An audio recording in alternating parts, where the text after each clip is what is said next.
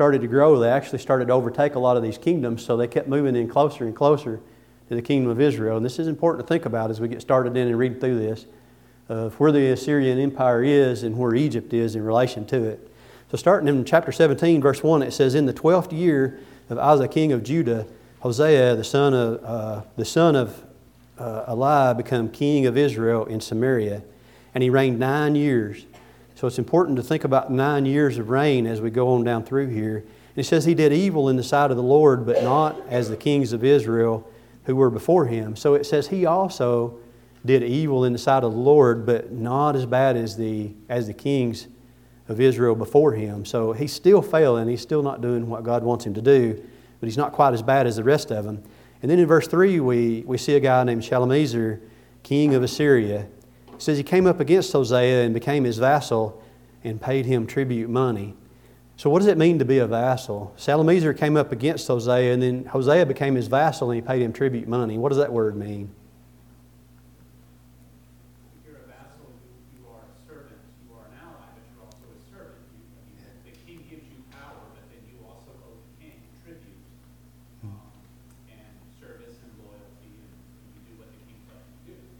That's exactly it. That's the definition to a T. If you're a vassal, that's a very strange word, but if you look at the Hebrew word from this, it means exactly what he said. It means that you're a servant. It can mean so much as that you're a slave, but uh, you're either a servant or a slave, but somehow or another, uh, you, you are indebted to this person that you're paying this tribute to. And in this particular situation, I would probably liken it to a modern example of let's say you're a shop owner in a city and it's kind of a rough part of the city and then you've got some guys that come in and they're kind of the guys that run that part of the city and they may be bad guys. But they come in and they come to your shop and they tell you, you know, we don't care that you're here. It's fine that you're here. You can keep doing business, but you're going to pay us to stay safe. And then the shop owner says, well, what if I don't pay you? They say, well, we're going to come back. We're going to be the reason you're not going to stay safe. I'm going to take your stuff. I'm going to break your windows. I'm going to make life hard on you. So the shop owner might decide to go ahead and pay uh, we wouldn't really call it tribute. He would have to pay to be able to stay there and exist and be able to continue to do, do his normal activity. This is very similar to what you have happen. It says, it says that Shalmaneser um, came up against them. So here comes Shalmaneser as king of Assyria, and he shows this great power and strength and military ability, and they descend on them. And his, Hosea kind of kind of folds in right away. Says, "Okay, I'll, I'll be your vassal. I'll I'll be in service to you. I'll go ahead and pay you this tribute." So you let us keep doing what we're normally doing. So Shalmaneser allows him to do that. And it's payment to exist, and it's payment to continue, but that's also how the king of, uh, of these other nations, like king of Assyria, that's their tax money. They're going to get their tax money back. And even people that were, I guess, members of uh, Assyria like this, they would pay that tribute money. It was like tax money. So that's how they build the things they build, they have the things they build, and the riches that they have. So that's what you have happening here as Shalmaneser comes up against him. He pays him tribute money. And then we see a change of direction here in verse 4. It says, And the king of Assyria uncovered a conspiracy by Hosea, for he had sent messengers to So, king of Egypt, and brought no tribute to the king of Assyria as he, as he had done year by year. So this goes back to what I was telling you at the start. Looking at the north, you see where the Assyrian Empire is, and then it kind of wraps around. So you're going to try to develop a friendship with somebody, and you're going to try to get somebody to stand between you and the Assyrian Empire and help you out about not having to pay this tribute. And then you go down here and you, you, you pick a guy that's way down here to help you. See where Assyria is, see where Samaria is. That seemed a little confusing to me why, why he would go pick Egypt to help him, but maybe he thought there was some power in that. There's not really anything that you can find about King So of Egypt, nothing historically that we can find or read. We don't know anything about him. But evidently, Hosea thought that there'd be some strength in that if he would pair up with Egypt to be able to stand against this having to pay tribute. And it says that they didn't bring any tribute to him as he had done in years past. And in the latter part of verse 4 says, Therefore the king of Assyria shut him up and bound him in prison. So that didn't go well for him. As soon as he didn't pay his tribute, then Shalmaneser shut him up and he put him in prison. He bound him in prison. Going on in verse 5, it says, Now the king of Assyria went throughout all the land and went up to Samaria and besieged it for three years. So it seemed like this, I don't know if this triggered this to happen or if it was going to happen anyway, but he put Hosea, he put Hosea in prison. He was the kingdom of the, he was the king of the northern kingdom. So then Shalmaneser, he descends on the land and he, and he besieges Samaria for three years. What do you notice about that? He's besieging Samaria for three years. And he's already put Hosea up in prison. What was Samaria to the northern kingdom? You remember that? Was the capital, right? Samaria was the capital of the northern kingdom. Wrong button. Was the capital of the northern kingdom, right here in the center of it. So he's marched on that and he starts taking over these other cities around there, and he's working his way to Samaria. So Shalmaneser is going to take Samaria, but they don't give up. Even though their king had been put in prison, they decide to fight. So they're not weak. They hold him off for three years as, as he puts this siege on them. But then it goes on to tell us the king of Assyria, um, when he went throughout the land and he besieged it for three years, in the ninth year of Hosea, and notice that's the ninth year, that's the last year that Hosea reigned because he took him and he put him in prison because he quit paying tribute. And in that ninth year of the reign of Hosea, the king of Assyria took Samaria and carried away Israel away into Assyria and placed them in Hala and by the Habor and the river of Gozan and in the city of the Medes. I think I've got another slide here that I want to go to. Okay, here it is.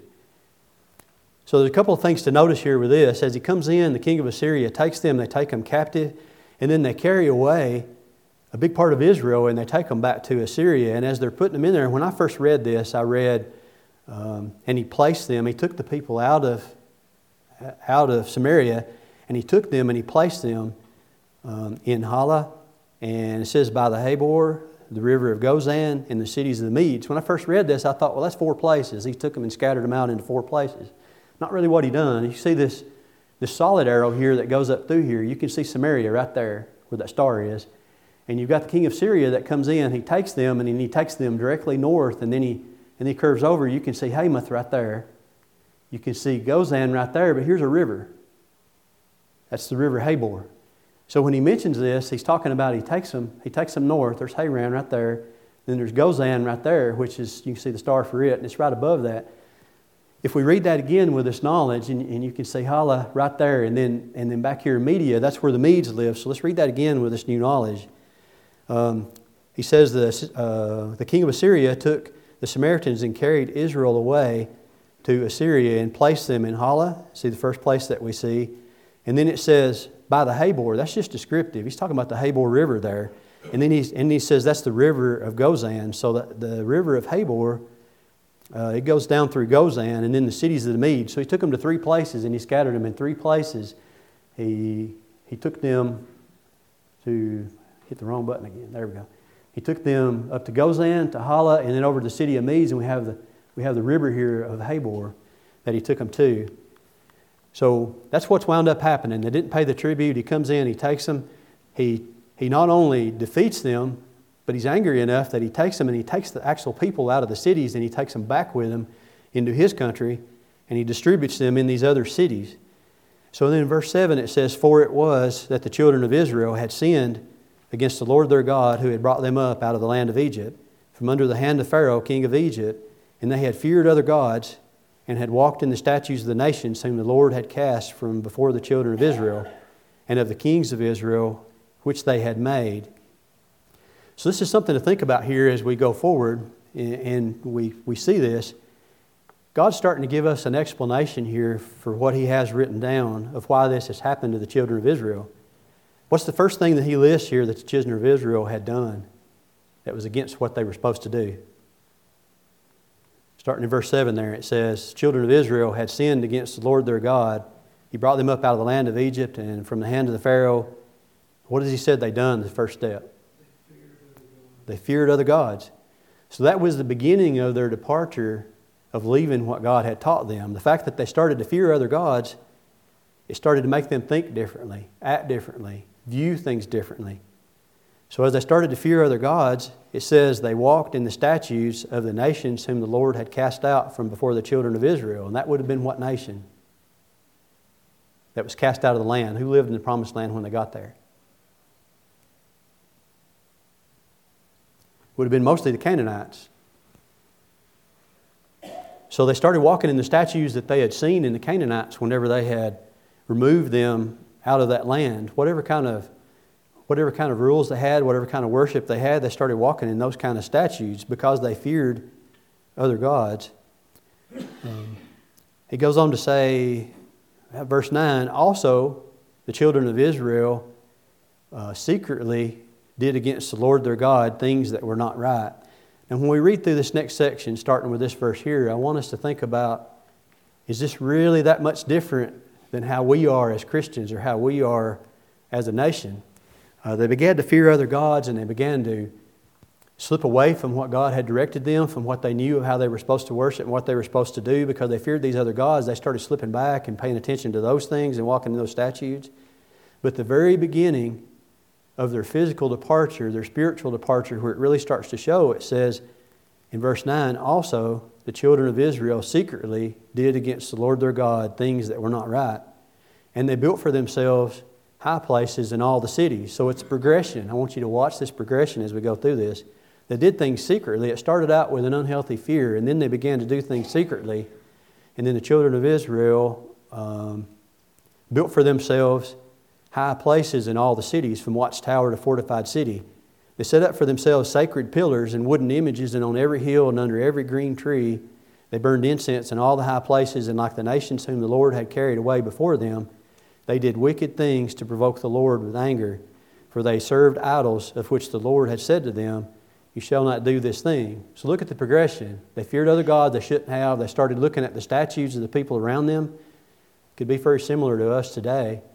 If we start to think too open mindedly about how other people worship or gods that they serve or how they do things in their life, people that are all around us, and we start thinking about things that they do, we, we follow things that they do, even things society wise that might take us away from how we're supposed to worship and how we're supposed to be Christians. And then we see that they do things secretly at first. They hide and do it. Something secret is done in secret, it's hidden, it's not known. But then the next thing you know, they build high places in the cities. Why would they build a high place? Why not in the valley? Well, it was closer to heaven, I suppose, one thing. But they built those high places because they were afraid that the people were supposed to go back to Jerusalem and worship right. Yeah. And they were afraid that if the people of Israel went back to Jerusalem, which is in Judah, they would not come back to their homeland, I think, originally started with the high places. That's a really good point that he brought up. So there's a combination of things happening here. They build the high places because it is closer to God, but it's also not down in the cities where people are doing their daily activities. So not only are they doing things in secret, but they start out and they build these high places to go worship, to be closer to God, but to kind of still stay low key with it.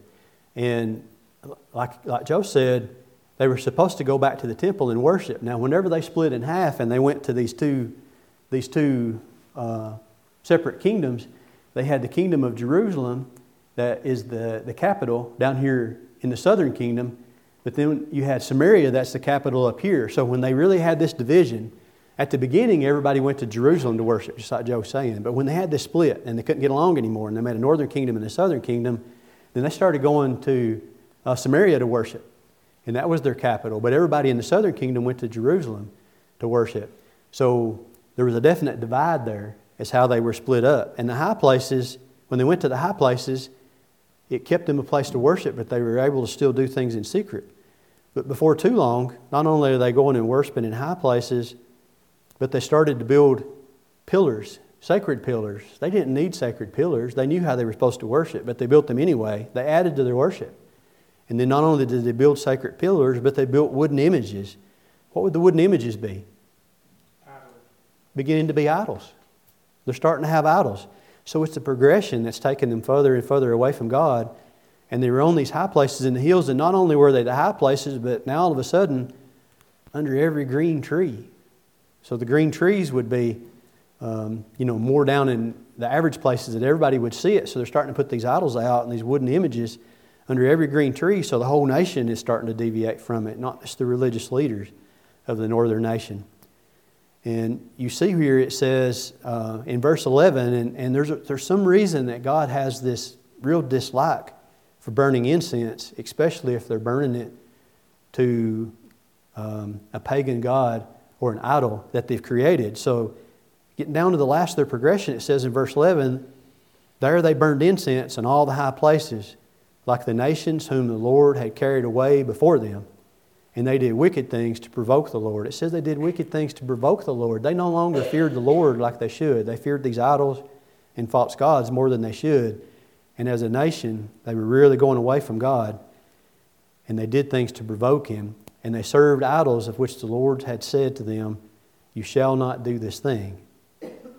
Now, continuing on in verse 13, there's more explanation here for us, and we still continue to see the progression. It says, Yet, in verse 13, it says, Yet the Lord testified against Israel and against Judah. So Judah's not, Judah's not out of the woods here. Judah's doing some things better, I guess, with some of the things that they did right with their kings, but they're having issues here too. It said, The Lord testified against Judah by all of his prophets, every seer saying, Turn from your evil ways and keep my commandments and my statutes according to all the law which I commanded your fathers, of which I sent to you by my servants the prophets.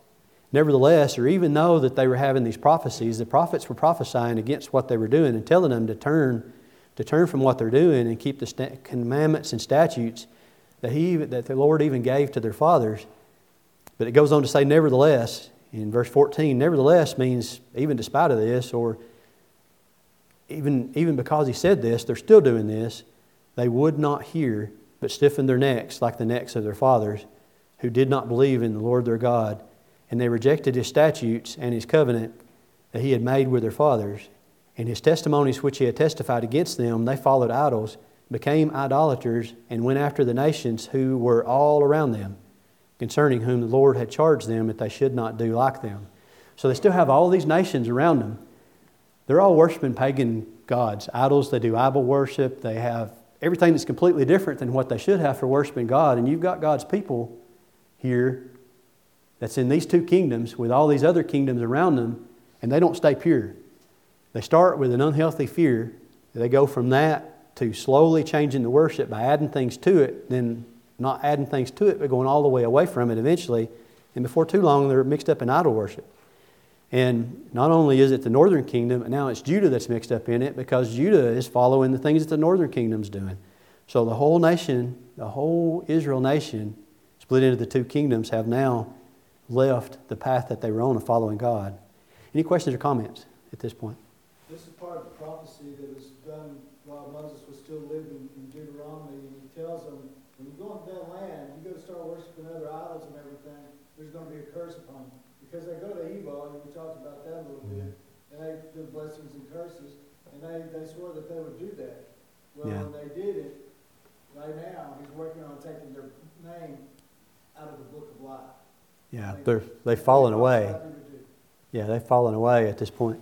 Thank you. Um, in verse eight and nine, I think it's interesting because it, it, there's so many parallels even to, uh, to today. And you can't help but think, if they're going after that, there had to be profit and power involved in that also. Mm. It's not like they just abandoned the Lord. In fact, from, uh, the way I've heard it is like they have a- almost a shelf of their gods, and they would, they would put the menorah right up there with the other gods, you know, as, as an example, and it's like, okay, we'll, we'll just choose which one for the situation that we're in. Yeah, like what he's saying, it's usually anything that's going on, especially bad things, you can follow a money trail. There's usually a money trail that takes you to these kind of things, and, and it bends people's thinking. So they see how the nations around them are living. They may be having more fun. It may be more prosperous. It may be, may be that financially it was more lucrative, and they were there worshiping God and doing what, what God wanted them to do. Maybe it looked better to them by, as they were traveling. They were seeing across the borders. There's usually a money trail for these kind of things. The Assyrians are doing God's will. I mean, it's, he's punishing them. So going on in verse 19, picking up here in verse 19, it says, Also Judah did not keep the commandments of the Lord their God, but walked in the statutes of Israel which they had made. And the Lord rejected the descendants of Israel, afflicted them, and delivered them into the hand of the plunderers, until he had cast them from his sight. For he tore Israel from the house of David, and they made Jeroboam the son of Nebat king. Then Jeroboam drove Israel from following the Lord, and made them commit a great sin. For the children of Israel walked in all sins of Jeroboam, which he did. They did not depart from them until the Lord removed Israel out of his sight, as he had said by all his servants the prophets. So Israel was carried away from their own land to Assyria, as it is to this day. So we pretty well have a fall of the whole kingdom. It's not only just the northern kingdom, but it's the southern kingdom as well. And, you know, when you hear about people talking about today, and this is a whole thing that we don't have time to get off into, we saw the conflict that happened recently over, over in the Middle East, and you hear people talking about stand with Israel, and this is their land, and they deserve this land, and they need to have this land back. The Lord fulfilled His promise whenever He gave them this land. And we see here that they've messed it up. They've fallen. They've fallen away.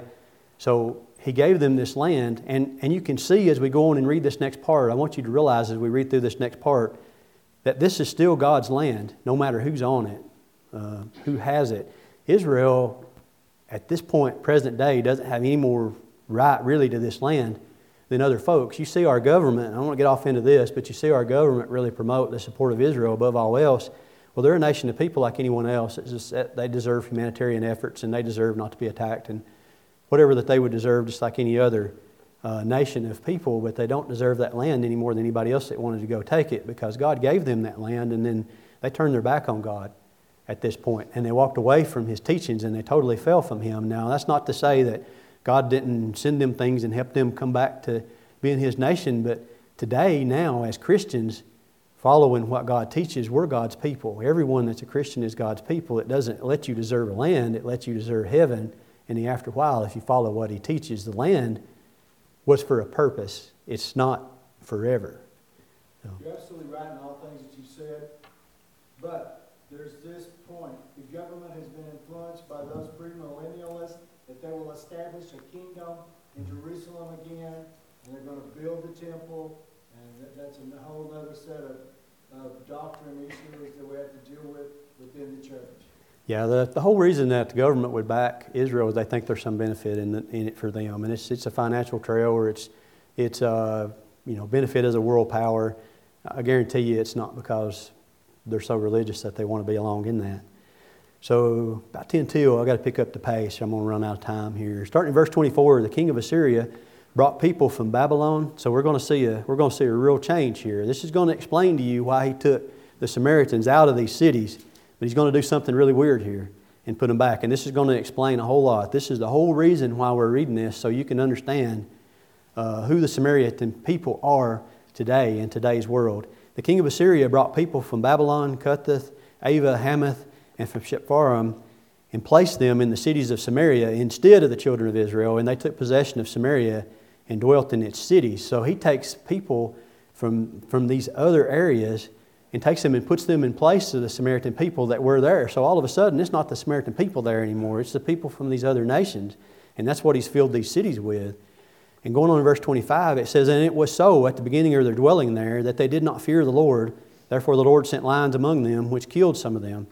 So they spoke to the king of Assyria, saying, The nations whom you have removed and placed in the cities of Samaria do not know the rituals of the God of the land. Therefore he has sent lions among them, and indeed they're killing them because they do not know the rituals of the God of the land. So here comes the idea of the Assyrian king. And notice, this is going to become important in the next part we look at. Who does he say the Assyrian king here is in this section? Doesn't really say, does he? He just says the Assyrian king. So we'll go on and keep reading. Um, so his idea of why they don't respect the Lord, here's what he's going to do in verse 27. The king of Assyria commanded, saying, Send there one of the priests whom we brought from there and let him go and dwell there and let him teach them the rituals of the God of the land. And then one of the priests whom they had carried away from Samaria came and dwelt in Bethel and taught them how they should fear the Lord. So he takes all these people out of these other nations, he takes them back and puts them on the promised land in place of the, the people, the Israelite people that was supposed to be there. He takes them out, he puts these people back in their place, and they don't fear the Lord, so they don't fear him because they don't know him. So then his solution is to take one of the priests back and let them teach them um, about the ways of the Lord. So he thinks that's going to fix it. So, verse 29 However, every nation continued to make gods of its own and put them in the shrines on the high places which the Samaritans had made, every nation in, its, in, in the cities where they dwelt. The men of Babylon made Succoth and Benoth, the men of Cuth made Nergal, and the men of Hamath and Ashma, and the Avites made uh, and Tartak, and the Servites burned their children in the fire of um, Abramelech and Amalek. So they're making all these false gods. They're putting them back in the high places that the children of Israel made. And then you've got some group here that's following their traditions that are actually burning their children. like sacrificing them to God. So you've got all this going on. So the teaching of the priest didn't really fix that. So we go on and we keep reading this, and it says, So they feared the Lord. So they developed a fear for God. They feared Him when they learned about Him. But see what, see what they keep going on doing here. So they feared the Lord, and from every class they appointed for themselves priests of the high places. So they feared Him enough that they put priests in place who sacrificed for them in the shrines of the high places, and they feared the Lord. Yet they served their own gods according to the rituals of the nations from among whom they were carried away. So they feared God, but they didn't fear Him enough to stop doing the things that they were doing. They just combined the two. So they're really not worshiping Him like they should. Now you got to keep in mind, now this is the nation of Samaria. These are the Samaritans because they're living in Samaria. They're no longer the Israelite nation, but these are people that have been brought in from other nations trying to make them Samaritans. So that's who the Samaritans are now. In verse 34, it says, To this day they continue practicing the former rituals. They do not fear the Lord nor do they follow their statutes of the ordinances or the law or the commandment which the Lord had commanded the children of Jacob, who he named Israel, with whom the Lord had uh, made a covenant and charged them, saying, You shall not fear other gods. First thing he said, You shall not fear other gods. And that's the first thing they did that took them away in the wrong path, nor bow down to them, nor serve them, or sacrifice to them. And he goes on and says some more stuff here. We probably won't read this last part, but he's going on and he's just reaffirming what he meant for them to do, and they're not doing it. So he takes the children of Israel out, he places them in other cities, and then he brings all these other people in and he puts them in their place. They don't fear God either. Once they do fear God, then they're mixing their religion all up, their worship of God all up, with all these other, uh, all these other gods. So here's what I want to try to get into. How many of you have ever heard of Sargon II? Anyone ever hear of him? I knew Monty had. He had. So y'all know what's about to come. So this is going to be interesting. Isaiah 20 and 1, you don't have to turn over there, I'm going to read it to you, but you can if you want. Isaiah 20 and 1 says, In the year that Tartan, Tartan came to Ashdod, when Sargon the king of Assyria sent him, and he fought against Ashdod, and he took it. Um, Ashdod's right there. That's a shaky dot, I know, but Ashdod's right there in the Philistine land. So we read about in Isaiah 20 and 1 about a guy named Tartan that comes and takes Ashdod when Sargon, the king of Assyria, sent him. I don't have time to go through all this, but basically here's what's happening. Just like Jonathan taught us here in a recent lesson, we've got a lot of people that we read about in the Old Testament that lived at the same time and their lives overlapped. Well, Isaiah was the same. Isaiah lived during this time. Isaiah was a prophet to the northern and the southern kingdom, to the children of Israel. And Isaiah was prophesying about these things. So when Isaiah writes the things that he experienced and the things that he done, it's during this time. And you've got this guy named Sargon that's mentioned.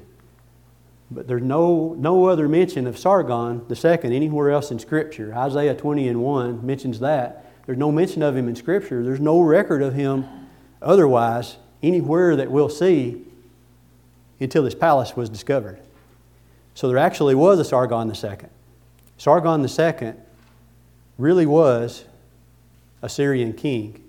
We didn't have any mention of him, but his palace wasn't discovered. Cut through some of this and I'll give you the short version. Sargon II, the time that he lived, and we, we only see him mentioned in Isaiah, we didn't have any historical of him until they find his palace. Whenever they had Nineveh, you know, we mentioned Nineveh. We know what Nineveh is. Y'all remember Nineveh?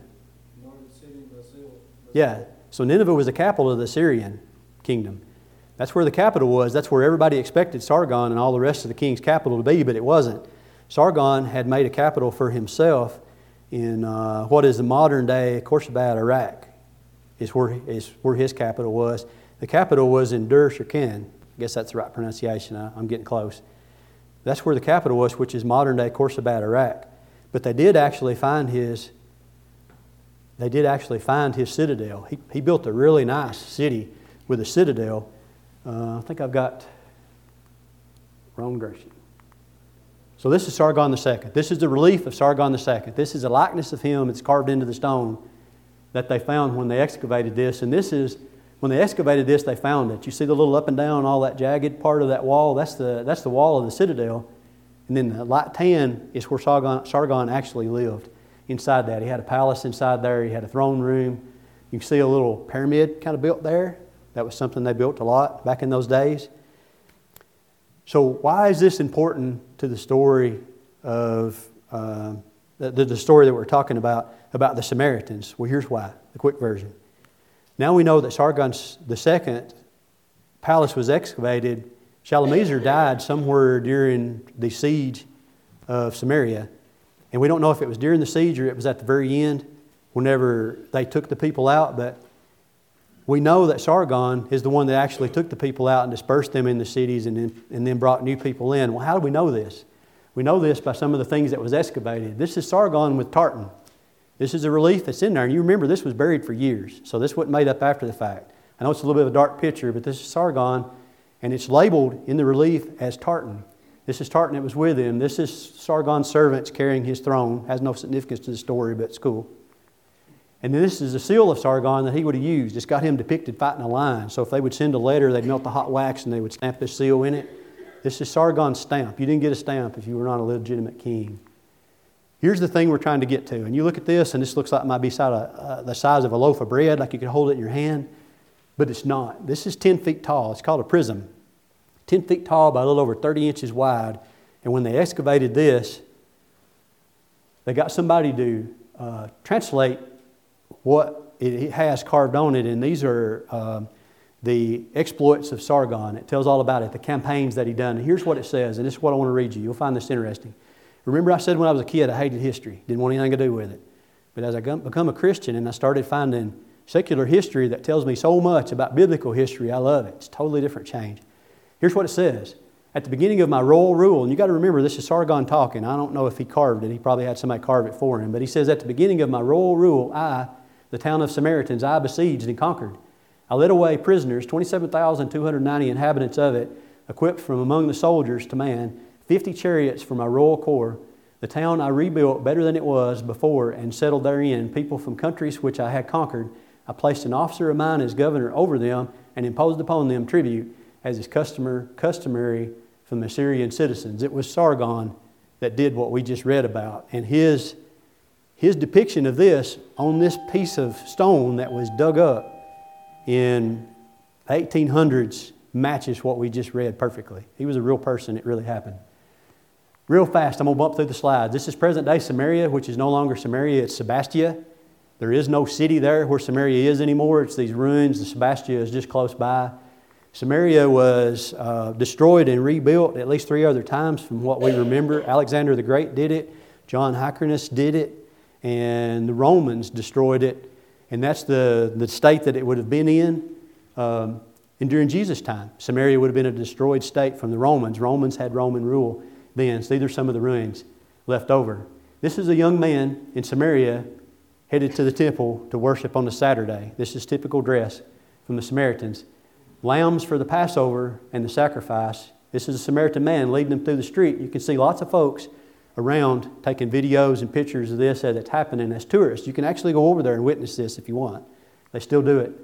These are the olive wood blocks that they're preparing. And as a woodworker, I hate seeing that big one right in the middle get thrown in a fire. It's all knotty. And you could fillet that. Man, you could make some beautiful cutting boards and knife handles. Chris probably knows about that. He makes some knives. Beautiful wood, but it's the wood they have, so they're burning it. Um, and they burn it in pits. This is the overhead of them, and you can see all the smoke. And they put a pit and sticks and a rod through the animal, through the sheep or the goat, and they put them over top of this pit. I've got one thing that I want to read here real quick, and it's from a tourist that witnessed this. And I read it from a tourist, not a news person. I don't trust news people. But this is a tourist, and this is an actual account. It says every year, scholars and tourists come from around the world to witness the paschal sacrifice, which is performed and it's described as it's described in the book of Exodus. The high priest examines each family's uh, lamb or sheep to make sure there is no blemish, and all the animals are slaughtered at once and roasted on splits, uh, rod through the animal supported by two sticks. It's a bloody ritual, and participants dressed in white spread blood on their foreheads to stave off the angel of death at midnight. The roasted lamb consumed rapidly uh, with matzah and bitter herbs. So, last picture, they're going up the mountain. This is on the day of the Passover. They're carrying the Torah. That's what they follow. That's what the Samaritan people follow is this Torah. That's what they believe they have. That's the actual direction that they're supposed to take. They don't believe that uh, any other writing is something you should follow. That's the Torah with those spots on the top. So, what I would encourage you to do is go back and read uh, in Luke 10 and 30, the Good Samaritan. But really, the real one to read that would really make you look at it different is John 4 1 through 26, the Samaritan woman at the well. Read that with this new perspective of the Samaritans, of what you know about them now. They still exist. There's like 874 of them that exist. They're struggling to continue because they have a high ratio of men to women, so they're having trouble reproducing to be able to grow their nation like they would like to grow, although they were a lot smaller numbers at one time. And they won't import other women in. They did that recently with a few from Europe, but I find that ironic because they're a mixed nation that's not a pure nation of Israel, but they won't import women to help grow that because they don't want to make their nation not pure. They're a mixed race of people just like we are in America. Everybody came in. So, anyway, go back and read about the Samaritans with this new knowledge of who the Samaritans are, and hopefully that'll make you see them differently. Thank you. Sorry I'm a little bit over, but I wanted you to see those last slides.